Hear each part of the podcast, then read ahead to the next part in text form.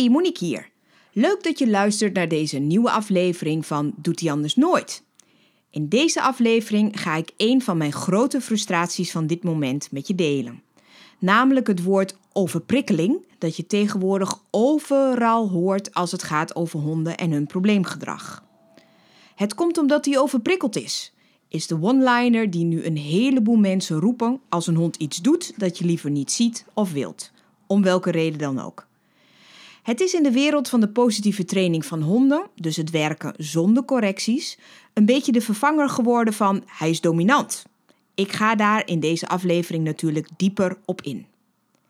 Aan het einde van deze aflevering is er weer de vraag van de week, waarmee een inzender een Box naar keuze gewonnen heeft. Deze week help ik Mirjam om een antwoord te vinden op de vraag waarom haar hond niet in de auto wil. Shh, Griffin, ik ben aan het opnemen. Doet hij anders nooit. Herken je dit? Dat je dit zegt of denkt op het moment dat je hond iets doet? En kun je hem ook wel eens achter het behang plakken? Ben je dol op hem, maar word je ook wel eens een beetje gek van wat hij soms kan doen? In deze podcast Doet hij anders nooit vertel ik elke week waarom je hond dat doet, hoe dat komt dat hij het blijft doen, of misschien ook wel niet, en natuurlijk wat je eraan zou kunnen doen. Ik ben Monique Bladder, gedragstherapeut voor honden. Net als jij heb ik zeker niet de perfecte honden, maar wel de allerleukste. Ondanks dat ze soms dingen doen die ze anders nooit zouden doen. Zo'n 5 tot 10 jaar geleden was overprikkeld een term die je nog maar zelden hoorde. Dankzij social media kwam er steeds meer informatie over het zogenoemde stressemmertje dat op geregelde basis over kan lopen. Mijn hond is overprikkeld, hoor ik nu bijna iedere hondeneigenaar zeggen. Daar waar ik eerst heel blij was met die aandacht voor stress, krijg ik er nu geregeld kromme tenen van. Het verhaal is namelijk een beetje een eigen leven gaan leiden, waardoor er een groot risico is dat jij het ook helemaal verkeerd inschat als het gaat over het gedrag van je hond en zijn stressemmer.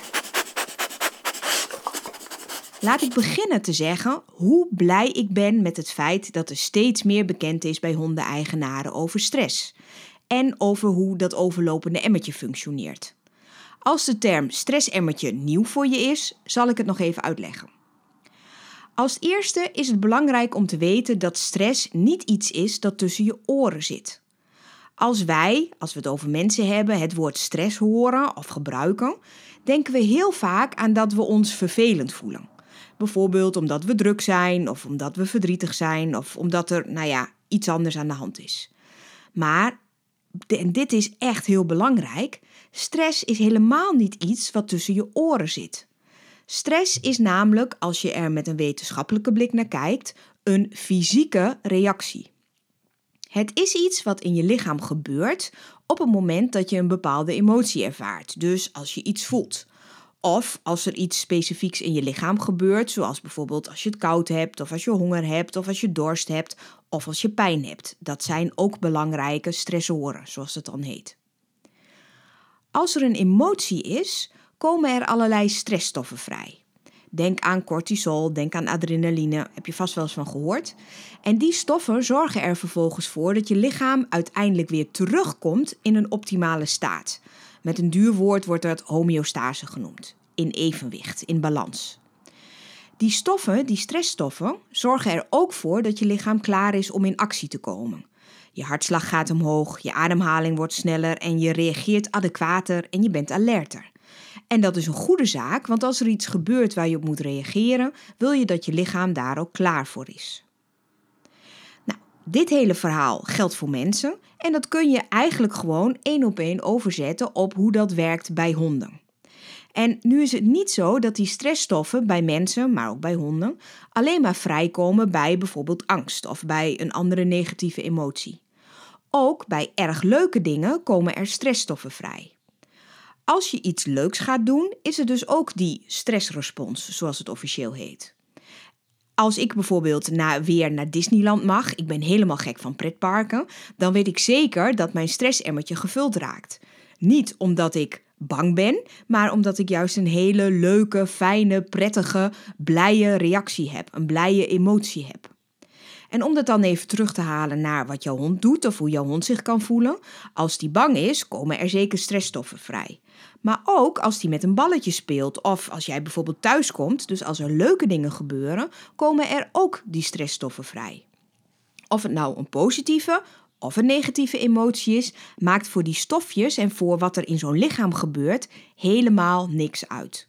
Natuurlijk maakt het wel wat uit voor hoe jouw hond zich voelt.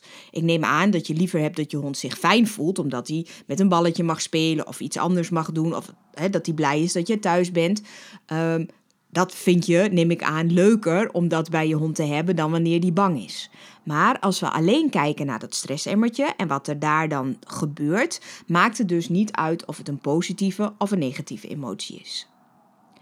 En nu is het ook niet zo dat alleen maar heftige, plotselinge dingen zorgen voor die stressstoffen. Dus het is niet zo dat als je hond ineens heel erg schrikt, dat dat het enige is wat die emmer doet overlopen. Wat ervoor zorgt dat je hond veel van die stressstoffen vrijmaakt. Bij alles wat er gebeurt, verandert er wel iets in die hoeveelheid stressstoffen. Dat geldt voor mensen, geldt voor honden. En dat is ook niet iets om je zorgen over te maken. Sterker nog, dat is gewoon hartstikke normaal. Als dat niet zou gebeuren, zou je hond dood zijn. Ja, dus het is prima dat er, zoals het zo mooi heet, die stressstoffen fluctueren, dat er verschillende waarden zijn. Want dat is nodig om het lijf gewoon continu te proberen om in een goed evenwicht te houden. En vanuit hier komen we op het verhaal van de stressemmer. Die is, en het lijkt me duidelijk, maar ik vermeld het toch nog maar even voor de zekerheid, figuurlijk. Het is een metafoor om je uit te leggen hoe zo'n fysieke reactie nu gaat en wat daarvan de invloed is op het gedrag van je hond. Als je dus zo'n figuurlijke stressemmer hebt, dan zit onderin die emmer een basale hoeveelheid aan stresshormonen. Zoals gezegd, dat moet ook, want zonder die stresshormonen en stressstoffen gaat je hond dood. Elke keer als er iets gebeurt, verandert er iets in dat niveau. Als je hond emoties ervaart, zoals zich ergens zorgen over maken, stijgt het level. Dat zie je als eigenaar niet altijd gelijk op dat moment.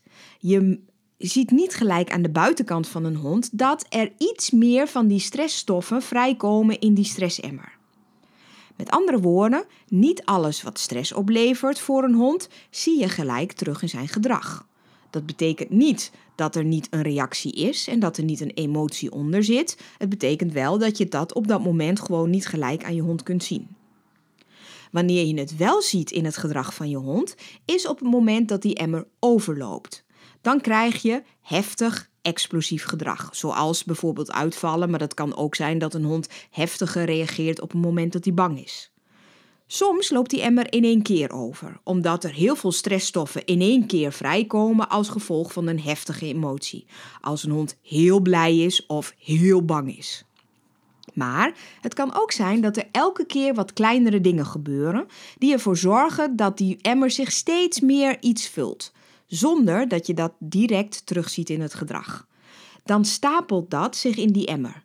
Die figuurlijke emmer wordt dus steeds voller, totdat er ineens iets, meestal in onze ogen ineens, kleins gebeurt, die er dan toch voor zorgt dat die emmer overloopt. En je hond dan vervolgens ineens uitvalt, zoals we dat heel vaak zeggen.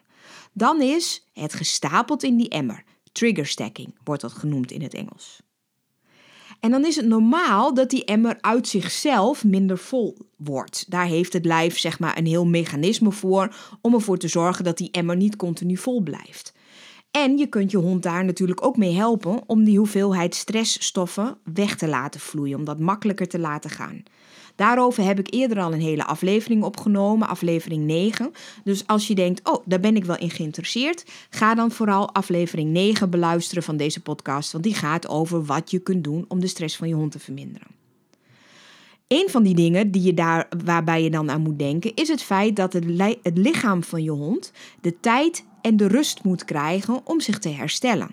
Want we weten bijvoorbeeld van cortisol, een van die stresshormonen, dat het 5 tot 8 uur kan duren voordat het weer enigszins is weggevloeid. Nou ja, afgebroken eigenlijk.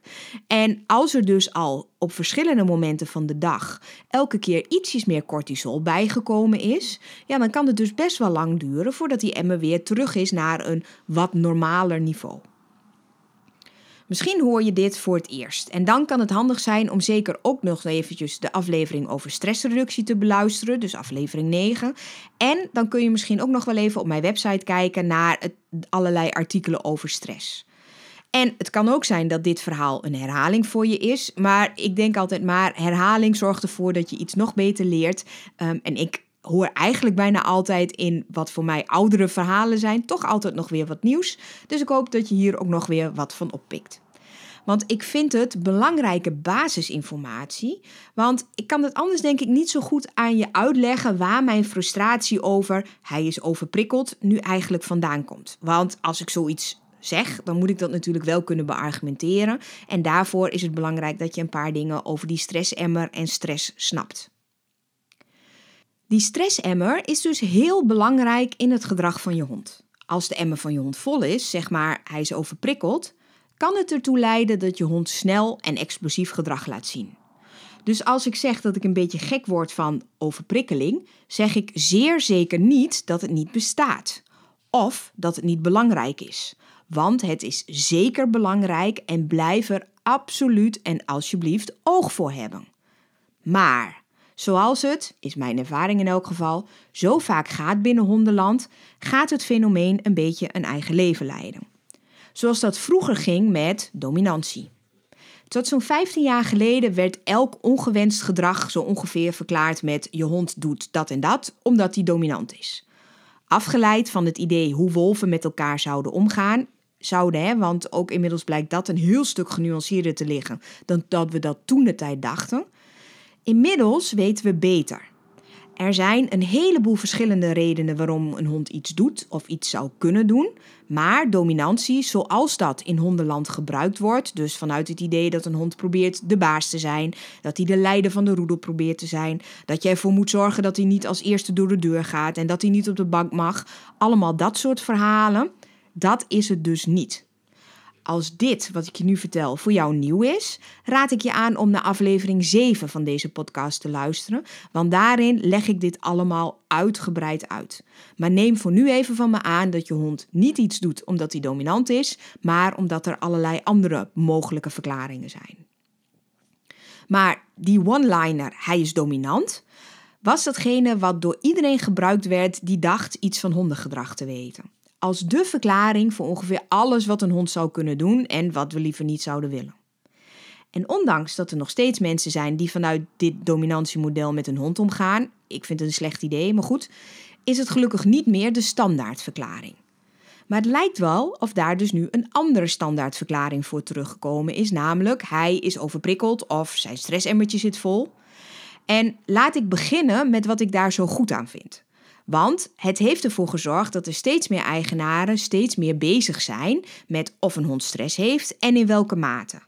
En dat leidt er vervolgens toe dat er vaak allerlei aanpassingen gedaan worden in het leven van de hond als die last heeft van stress.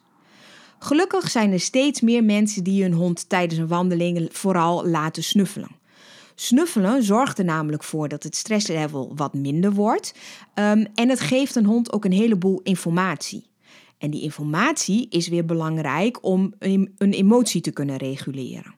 Als ik iets spannend vind, laten we zeggen een spin, dan is het voor mij belangrijk om te weten of die spin een hooiwagen is of een tarantula. Die informatie die zorgt ervoor dat ik beter kan bekijken van oké, moet ik hier daadwerkelijk bang voor zijn of niet. Voor honden geldt dat dat snuffelen een belangrijke bron van informatie is. Ja, honden kunnen ook opgewonden raken van snuffelen. Als het bijvoorbeeld geurtjes zijn die ze heel leuk vinden, dan kan dat ook wel een stressrespons geven. Maar in het algemeen kun je zeggen dat meer laten snuffelen tijdens de wandeling heel vaak goed kan zijn voor het stressgehalte. Tijdens zo'nzelfde wandeling is het ook verstandig om je hond meer de route te laten bepalen. Dat je hem zelf meer de keuze geeft welke kant hij op wil lopen, zolang dat natuurlijk veilig is voor jou, voor je hond, voor je omgeving. Uh, en zolang hij je natuurlijk niet op je buik ergens naartoe trekt, want dan wordt het een ander verhaal. Maar ook meer controle over waar je hond naartoe mag gaan, zorgt ervoor dat hij zich beter voelt, dat hij zich stabieler voelt en dat hij minder snel een stressrespons heeft. Ook daar heb ik eerder al een podcastaflevering opgenomen, over opgenomen. Dus als je ook hiervan denkt, wat zegt ze nou? Ga vooral die aflevering beluisteren. Heel veel mensen lopen tegenwoordig met een lange lijn. En dat is super, omdat je daarmee je hond dus meer de gelegenheid geeft om te bepalen welke kant hij op loopt. En dat hij ook meer de gelegenheid krijgt om te snuffelen. Wat ik wel een drama vind, is dat er een hele hoop mensen aan het einde van zo'n lange lijn lopen, 5 meter, 10 meter, terwijl de lijn strak staat en aan het andere eind van die lijn bijvoorbeeld een 30 of 40 kilo zware hond trekt. Daarmee is dat best een onveilige situatie. En ik ga daarover vast nog een keer een podcastaflevering opnemen of een artikel over schrijven. Maar voor nu is mijn pleidooi: als je werkt met een lange lijn, zorg er ook voor dat je goed met die lange lijn overweg kunt. Want anders kun je mogelijk alleen maar nog gevaarlijke situaties creëren. Als gevolg van het hele idee over overprikkeling en over stress zijn er steeds meer mensen die gaan hersenwerken, dus van die puzzeltjes gaan doen met hun hond, hun hond laten speuren, met detectiewerk met hun hond laten doen. Helemaal top. Want als je dat op een goede manier doet, op een goede manier aanpakt, op een juiste manier wordt begeleid, kan het er opnieuw voor zorgen dat dat stresslevel van je hond minder wordt. Hartstikke mooi. En zo zie ik, en dat zie ik ook regelmatig terug, terug in uh, mijn Facebookgroep, de Doet hij Anders Nooit Club, dat er steeds meer aandacht is voor het feit dat een hond ook voldoende moet kunnen slapen om goed te kunnen herstellen. Daar is dus ook steeds meer aandacht voor. Mensen letten daar steeds meer op. En dat is allemaal goed. Dus, begrijp me niet verkeerd, het idee dat een hond makkelijk overprikkeld kan zijn, heeft al geleid tot een heleboel, wat mij betreft, goede aanpassingen. En dat is helemaal top. Waar zit ik nou eigenlijk dan over te zeuren? Want ik heb al verschillende keren herhaald dat ik gefrustreerd ben met het woord en over het woord overprikkeling. Maar ik heb ook al aangegeven dat ik blij ben met de aandacht die er is voor uh, alles wat te maken heeft met stressreductie. Nou, dat komt omdat al die hele fijne dingen die je waarschijnlijk doet om de stress van je hond te verminderen, dat die mogelijk helemaal voorbij gaan aan het echte probleem. En dat zal ik aan je uitleggen aan de hand van een van mijn klanten van onlangs. Um, Melanie had een hond uit het buitenland, Rodos. En hij vond onder meer andere honden op straat heel erg ingewikkeld en lastig. En Melanie kwam via via terecht bij een collega waar er heel veel aandacht was terecht voor stressreductie. En Melanie deed daarin echt stink, haar stinkende best. Ze ging echt een heleboel dingen doen om ervoor te zorgen dat die stressemmer van de hond minder gevuld werd. En dat was hartstikke mooi en, Ro en Rodas ging zich wel zeker beter voelen, maar het uitvallen bleef. En op een gegeven moment raakte ze zo gefrustreerd dat ze zei van ja, um, ik wil nu gaan trainen, maar dat lukt niet, want die stressemmer zit nog vol. Maar op een gegeven moment zit er een einde aan wat je kunt doen aan allemaal stressreductie en zul je ook de kern van het probleem moeten aanpakken. Als je nooit traint op de, op de prikkel die de reactie van je hond doet uh, uitlokken, die ervoor zorgt dat je hond een bepaalde emotie ervaart, zul je nooit met alleen maar stressreductie het probleem oplossen. Die emotie zorgt namelijk voor stress en die emotie wordt veroorzaakt door een prikkel. Met training zul je er dus voor moeten zorgen, onder meer voor moeten zorgen, dat de emotie van je hond op die prikkel anders wordt. Als die emotie namelijk anders wordt, wordt er, komt er ook minder stress en dan kun je uiteindelijk voor de langere termijn gaan werken aan een gedegen en constructieve oplossing. Als je dus maar blijft hangen in die stressreductie, ja, dan, dan blijf je maar in een cirkeltje rondhangen. Ga dus alsjeblieft aan de slag, zoals Melanie uiteindelijk gelukkig ook is gaan doen, met de prikkel waar je hond op reageert. Ga daarmee aan de slag met training, om, zodat je daar je oplossing vindt. Anders ben je met uh, het reduceren van de stress alleen nog maar bezig met um, ja, symptoombestrijding. En ik weet dat de kans groot is als je naar deze podcast luistert, dat je eigenlijk helemaal niet alleen maar op zoek bent naar een snelle oplossing of naar symptoombestrijding. Ik denk dat de kans heel groot is als je naar deze podcast luistert, dat je op zoek bent naar een oplossing waarbij jouw hond zich ook uiteindelijk voor de langere termijn fijner gaat voelen. En als dat zo is, moet je dus niet alleen maar blijven hangen bij die stressreductie. Stress is namelijk niet de kern van het probleem van je hond. Want die stress ontstaat ergens door. En heel vaak is dat dus een negatieve emotie als gevolg van een prikkel die je hond ziet of ruikt of hoort of op een andere manier meemaakt. Bijvoorbeeld, een hond is bang omdat hij een hard geluid hoort. Of hij maakt zich zorgen over een andere hond die hij tegenkomt en dan valt hij uit. Of hij is bijvoorbeeld boos omdat jij een bordje van hem af wilt pakken. Of hij voelt zich eenzaam omdat jij het huis uitgaat. Dat zijn de emoties en de prikkels die ervoor zorgen dat de stressemmer van je hond zich vult. En dan kun je op allerlei, en laat ik benadrukken, goede manieren proberen om de stressemmer van je hond minder vol te laten zijn. Dat is super. En dat kun je doen door hem te laten snuffelen, door hem controle te geven, door hersenwerk te doen, door hem voldoende slaap aan te bieden. Maar als je niets doet aan die onderliggende emotie en reactie op de prikkel, ben je nog steeds niets anders aan het doen dan symptomen te bestrijden. En kom je nog steeds niet tot de kern van het probleem. En om het dan wat onaardiger te zeggen, je lost dan misschien jouw probleem op omdat je hond minder snel of heftig explodeert, omdat hij minder overprikkeld is, omdat zijn emmer minder vol zit. Maar het feit dat zijn emmer niet meer overloopt, betekent niet dat hij dat geluid niet meer eng vindt, of dat hij andere honden niet meer spannend vindt, of dat hij dat bordje graag met jou wil delen, of dat hij zo ontspannen is uh, dat het helemaal geen probleem is als jij weg bent.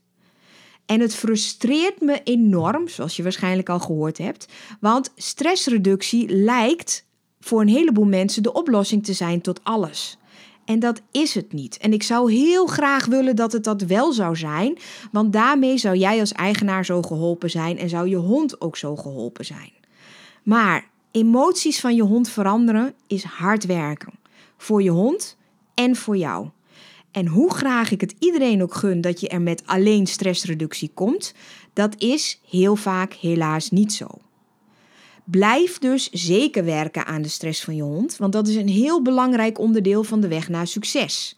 En vergeet overigens ook niet om aandacht te hebben voor de fysieke gesteldheid van je hond, maar dat is weer een ander verhaal. Stop dus niet met stressreductie, maar doe meer. Ga trainen. Want dat is de manier waarop je je hond het beste helpt en uiteindelijk ook jezelf natuurlijk daarmee het beste helpt. De Doet hij anders nooit? Vraag van de week. Hallo Monique. Uh, ik heb een Fox Terrier reutje van nu acht maanden. Het is een heerlijk, makkelijk en vrij hondje. Waar we tegenaan lopen is het volgende. Niet dat het echt een probleem is, maar we maken het hem graag minder lastig. Hij vindt het prima om opgetild te worden en of gedragen te worden. Hangt dan lekker ontspannen tegen je aan. Hij is zo ontspannen in de auto dat hij binnen vijf minuten ligt te slapen. Zowel in de bens als op schoot. En op de fiets in het fietsmandje ligt of zit hij heerlijk ontspannen luchtjes te snuiven. Ik loop met uitlaten een paar keer per dag wel langs onze auto niks aan het handje. Maar op het moment dat hij dus het idee heeft dat hij de auto in moet, zet hij zich echt schrap. Hetzelfde als ik hem dus moet optillen om in het fietsmandje te zetten. Hij ontloopt mij dan of, of hij ontloopt de situatie. Zodra hij in de auto of in de fietsmand zit, is het over. Dankjewel voor je hulp. Dankjewel Mirjam voor je vraag. Het allereerste wat bij me opkomt als ik jouw vraag hoor is: hoe vindt je het eigenlijk om in andere situaties opgetild te worden? Want het klinkt inderdaad niet alsof hij de fiets of de auto zelf heel eng vindt. Blijkbaar is het iets in het optillen. En dan kom ik bij een onderwerp dat ik vaker onder de aandacht probeer te brengen. En dat is de relatie tussen gedrag en eventueel medische zaken. De medische conditie van je hond. Ik geef daar zelfs een lezing over op 29 juni 2021. En check de website even om je op te geven als je daar nog bij wilt zijn. Het kan zijn dat je hond het fysiek gewoon vervelend vindt om opgepakt te worden, omdat het dan vervelend voelt in zijn lijf. In theorie kan dit bijvoorbeeld te maken hebben met de manier waarop je hem oppakt. Maar het kan ook zijn dat er daadwerkelijk iets in zijn lijf niet prettig voelt. Omdat hij wat last heeft van een rug of een buik. Of nou ja, het kan van alles zijn. Dus dat zou ik zeker even laten checken door een dierenarts. En stap niet in de valkuil. Nee, hij is nog hartstikke jong, dus hij heeft vast nog niks medisch. Of um, hij eet nog gewoon, dus hij is vast niks medisch. Of hij rent nog gewoon, dus er is vast niks medisch. Um, heel vaak is het zo dat gedrag een van de eerste symptomen is waaraan je zou kunnen zien dat er misschien iets aan de hand zou kunnen zijn. En gezien de leeftijd van je hond en ik vul even in er verder geen andere klachten zijn, denk ik ook helemaal niet dat er iets ernstigs aan de hand zou kunnen zijn. Ehm, en ik zeg overigens al sowieso helemaal niet dat er echt iets aan de hand zou kunnen zijn medisch, maar het is wel iets wat je altijd moet uitsluiten. En als je dat gedaan hebt en er blijkt inderdaad niks aan de hand te zijn, dan zou je kunnen gaan trainen dat hij gaat leren dat ja, jij aankondigt dat hij wordt opgetild. Dat hij dat dus weet. En in de context van de fiets en de auto zou ik dat nu nog niet doen. Dus niet optillen, dat benoemen en hem dan in de fiets of de auto zetten. Maar dat eerst apart van de fiets of de auto gaan oefenen. Daarbij is het belangrijk dat je gaat aankondigen wat je gaat doen, zodat je hond weet wat er komt. Door het te benoemen wat je gaat doen, dat dan te doen en dan daarna een voertje te geven, kan het zijn dat het in het vervolg makkelijker gaat. Dus je zegt bijvoorbeeld: Ik ga je optillen, je pakt hem op en dan geef je hem een voertje. En dan doe je hetzelfde met neerzetten. Je zegt: Ik ga je neerzetten, je zet hem neer en je geeft hem een voertje. Meer voorspelbaarheid zorgt er namelijk voor dat je hond minder stress heeft en het waarschijnlijk ook gewoon iets minder spannend vindt. Dus dat is, zou een goede manier kunnen zijn om het eens op die manier te proberen, nadat je dus even een check gedaan hebt bij de dierenarts. En in het algemeen is het zo dat in de auto gaan wel vaker een probleem is. Voor de hand liggende punten waar je dan naar kijkt zijn de medische problematiek. Ehm, bijvoorbeeld als je hond het lastig vindt om in de auto te springen. Maar er zijn ook een heleboel honden bijvoorbeeld misselijk in de auto. En dan kan het helpen om te overleggen met de dierenarts over bijvoorbeeld antimisselijkheidsmiddelen. Daar zou je ook, als je dat zou willen, ehm, iets nog mee kunnen doen in de complementaire hoek. In de vorm van homeopathie um, of andere uh, middelen op basis van natuurlijke supplementen bijvoorbeeld, of kruiden of stoffen, etc. Het kan ook zijn dat je hond het rijden zelf spannend vindt. In de casus van Mirjam is dat niet zo, maar in het algemeen. Of dat hij het bijvoorbeeld lastig vindt dat hij van alles onderweg ziet. Kortom, het is best complex en ingewikkeld als een hond niet de auto in wil en ook dus niet zomaar aan te duiden wat de oorzaak en daarmee de oplossing kan zijn. In het algemeen, als je hiermee worstelt, neem contact op met een gedragstherapeut als je hieraan zou willen werken. Mirjam, bedankt.